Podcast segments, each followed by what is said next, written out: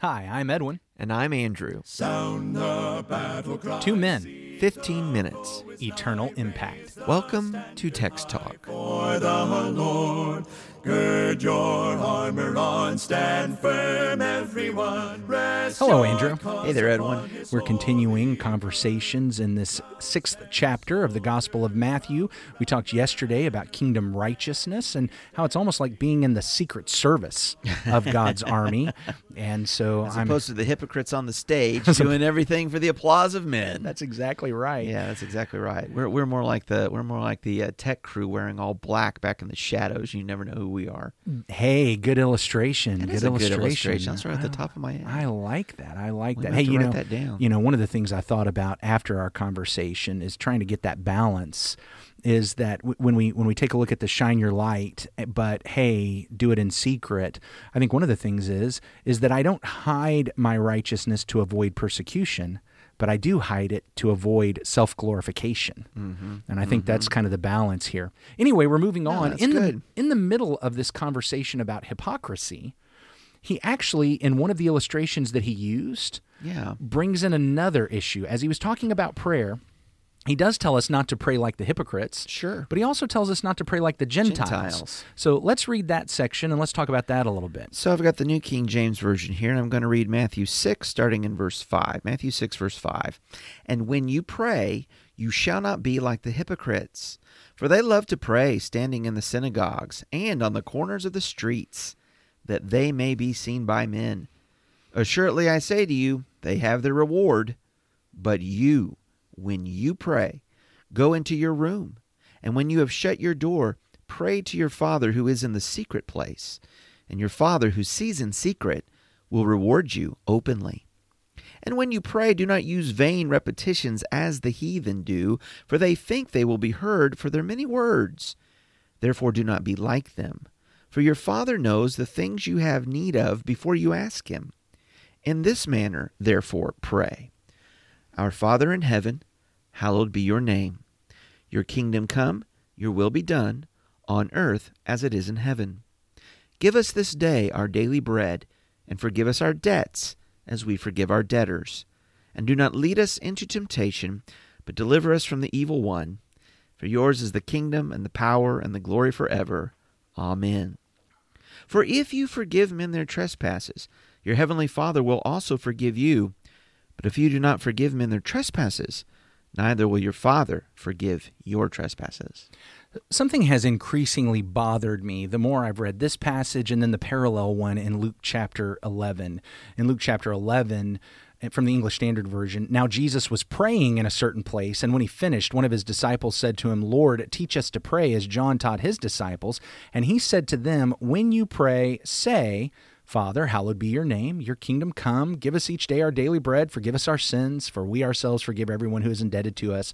And lead us not into temptation. And then he goes on and he tells the stories that talk about importuning God and being persistent and even impudent in prayer. And the more I've read this and studied this of late, it's just, it's called attention. You know, Andrew, you and I, we claim to be people who are going to speak where the Bible speaks and be silent where the Bible is silent. We talk about doing Bible things in Bible ways, calling Bible things by Bible names. These are the kind of the mantras that have been around in the, the fellowships that we've been involved in. And I realize that over the years, when somebody comes to me and says, Hey, teach me to pray, mm-hmm. Uh, it's it's interesting to me that I rarely hear people, and I myself have rarely said, "Well, hey, let's come look at this passage," because somebody came to Jesus and said, "Teach us to pray," and he said, "When you pray, say this." Instead, what I often hear from Christians is somebody says, "Hey, well, how do you pray? How do you pray?" Oh, when you pray, just say whatever's on your heart. When you pray, just unload your heart before the Lord. Just say whatever you're thinking, because really, prayer is just talking to God. And and I keep coming back to Jesus, and I wonder why Jesus didn't say that when they asked him to teach them to pray. Why, when Jesus was asked to teach to pray, did he actually say, Look, let me give you a model? Say this. Pray like this. And I think that's I think that's just something for us to consider. Well, it is. I, and perhaps we're too eager to answer a question like that from all the breadth of uh, New Testament teaching about prayer and not just start in one place. Uh, you know what? Let's no, I'm not going to soften it. That that statement about just say what's on your heart, that's not said anywhere. Oh, I see. It's You it's not from all. yeah. So so how do you teach people to to that prayer is talking to God? Because you know it, it is something that comes up. You know, if if we want to talk about this, that um, people that don't have a background in the church, people that you know didn't grow up, it, as I've talked to them, it seems to be like one of the most um, challenging f- things for them as a new Christian. Yeah. I know I'm supposed to pray. But how's that supposed to look, and how's that supposed to sound? And So first this of is all- a model. You know, the the Psalms. We spend a lot of time talking about how the Psalms express all different people's hearts and, and positions to God. So, first of all, let me just be perfectly clear because I'm rebuking myself on this. Mm. This is something I've been studying of late and realized that for everything I've studied about prayer, and I've written books on prayer, mm-hmm. that it has rarely been, let's start where Jesus starts. Mm-hmm. And, I, okay, so I guess I need to clarify I, I don't want to remove the idea of unloading my heart to God. Okay. Uh, certainly, we are emotional people, and God Yeah. is good with our emotions. So I don't want to remove that. I guess what I'm wanting to really highlight is that I want to start where Jesus starts. And then we'll we'll move to other things perhaps along the way. And I, I think one of the things is okay, let's begin where Jesus begins and let's figure out why he begins there. And he doesn't start with, I'm gonna make this really, really easy for you. Just say whatever's in your head just say whatever's in your heart. What he starts with is look, pray like this. Here's the kind of things you need to be praying for. And he actually doesn't give an acrostic and he doesn't, doesn't give a mnemonic and he doesn't give a rubric. He actually gives a mandate. It's a principle, but it's one that I missed for a long time. Um, you know, I, I- here, here's what I think we should see in Matthew chapter 6 when he says this. Notice that he says in verse 7 When you pray, do not heap up empty phrases as the Gentiles do, for they think that they will be heard for their many words. Don't be like them, because your Father knows what you need before you ask him. He actually says something just like that at the end of this chapter when he's talking about our anxieties. In Matthew chapter 6 and verse 32 or verse 31, therefore do not be anxious, saying, What shall we eat, or what shall we drink, or what shall we wear? For the Gentiles seek after all these things, and your heavenly Father knows that you need them all. But seek first the kingdom of God and his righteousness, and all these things will be added to you. He, he actually says the same thing when he says he says don't be anxious like the Gentiles. Why shouldn't I be anxious like the Gentiles? Well, because your father knows what you need. He says don't seek the things that the Gentiles are seeking: food, clothes, shelter, uh, water. I, and of course, and I'm sitting here thinking, wait a minute, th- these are like absolute necessities. I can't Right. live without these Yeah, things. yeah. Jesus isn't just saying don't seek luxuries and Mm-hmm. leisure. He's saying don't seek necessities. Instead, seek the kingdom. Why? Because my father knows that I need those things. My father loves me. He cares for me. He gives me those things. Okay, now let's back up and see what was said right before the prayer. He said, Don't pray like these guys. Why? Because your father knows what you need. Instead, pray like this. And then what he gives is a prayer that is all about the kingdom, which actually again goes along with Matthew 6:33. Instead of seeking food, clothing and shelter, what am I supposed to seek? I'm supposed to seek the kingdom. In prayer, he's saying, look, don't be like the Gentiles with all of this empty repetition, trying to force your God into giving you the things that you're asking for. Instead, pray like this. Well, what is that? Just like I'm seeking the kingdom first, I need to be praying the kingdom first. Oh, but what about my needs? If I pray about the kingdom, what about my needs? Well, what did he just tell me? Well, look, your father knows what you need. Your father's going to bless you. He's a good father. He knows how to good give good gifts. Uh, he he knows. So So, look, like a word about daily bread is enough. well, a word about daily bread. Obsess about all this and, and worry that God's going to fail you in some way. So there's certainly the issue of he does pray for the daily bread, but even in the context of daily bread, that's actually a kingdom prayer. It, it's not just a, oh, I have a need. Would you make sure to give me this need? It's the, well, why do I need this need? When I recognize the background of that prayer, going back to Proverbs chapter 30, where Agur, as he's writing those Proverbs, he says, Look, give me two things. And the one of them is, keep lies far from me. The second one is, give me neither riches or poverty, just give me the food that is needful for me. Why? Because if you give me too much, I'll forget where it came from and I'll profane your name. If you give me too little, I'll steal and I'll profane your name. So even the daily bread prayer is actually anchored in because Lord, you need the glory. Your name needs to be glorified. So, so, So, asking- like Agur was praying in Proverbs, you see that kind of Yes. put into this Lord's Prayer. Yeah, I think that that's a background for this, including what was happening with the manna. Uh, I think the idea here is that even as I'm looking at what's going on in my life, look, God's going to take care of my needs. And I'm, I'm not saying it's a sin to mention my needs in prayer. I'm not saying that at all. Yeah, because we have to depend on Him. We are depending upon God. But the, the recognition that when Jesus taught his first lesson on prayer, it wasn't say whatever's in your head.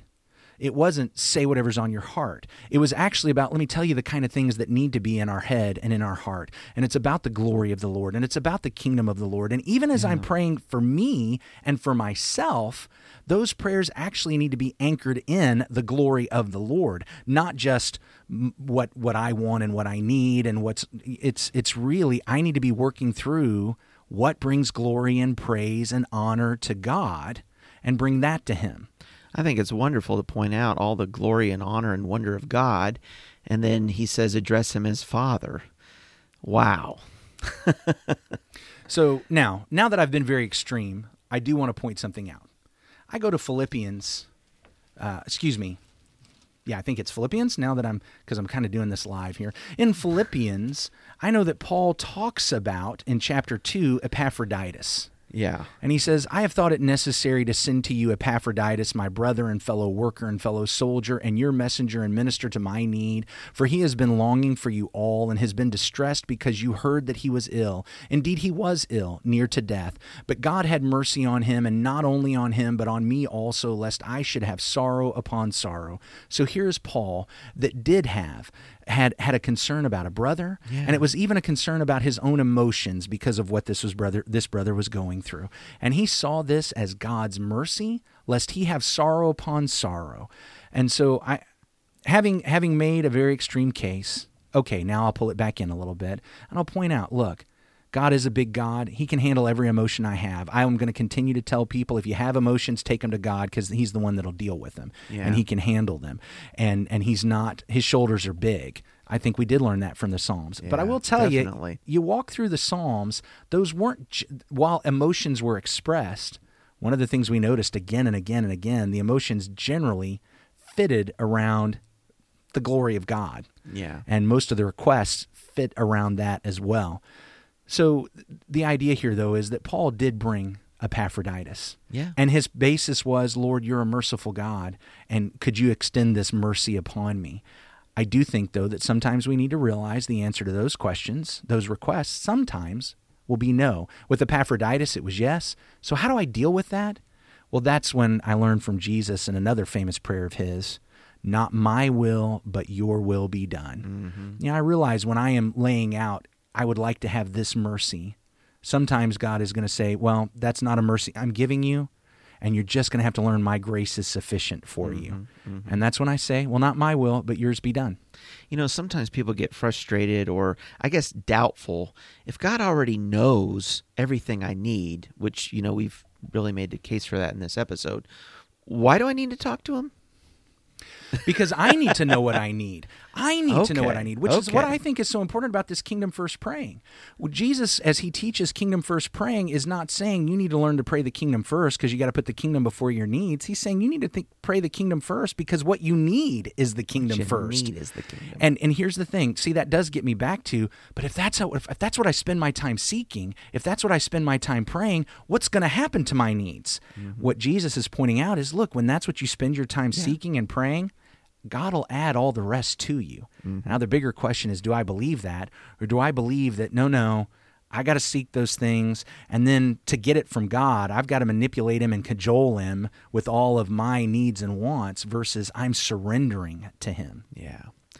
Wonderful, wonderful stuff here today. We'd love to hear what you're learning uh, from the text, maybe what you're praying about, maybe even share some prayer requests, and we could uh, lift lift you up in your needs in prayer. You could send those to us via email, text talk at christiansmeethere.org, text talk at christiansmeethere.org.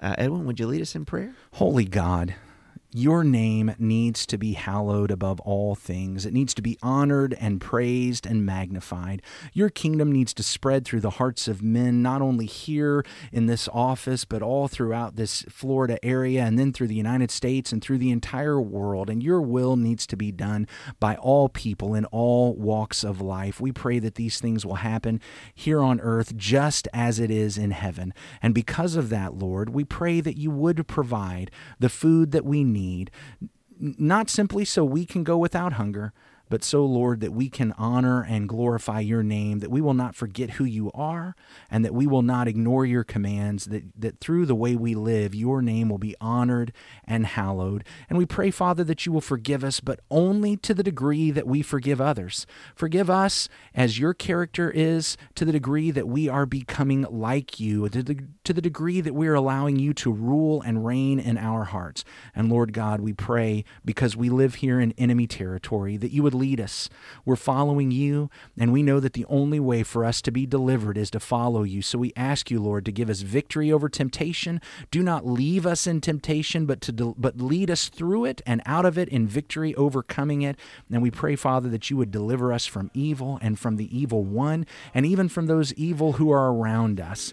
Lord God, yours is the kingdom, yours is the glory, yours is the power, and yours is the honor. And we praise your name forever. It's through your Son Jesus we pray. Amen. Amen. Thanks for talking about the text with us today. I'm Edwin Crozier, and I'd like to invite you to join the Christians who meet on Livingston Avenue in Lutz, Florida this Sunday for our Bible classes and worship. You can find out more at ChristiansMeetHere.org. Check out our daily written devotional that goes along with today's episode. You can find a link for it in our show notes. Michael Eldridge sang all four parts of our theme song. You can get more from him at acapeldridge.com. Please remember to subscribe, rate, and review Text Talk in your favorite podcast app so others can find it and learn about it more easily. Have a fantastic day. Steady, pass the word along. Onward, forward, shout aloud, Hosanna! Christ is captain of the mighty throne.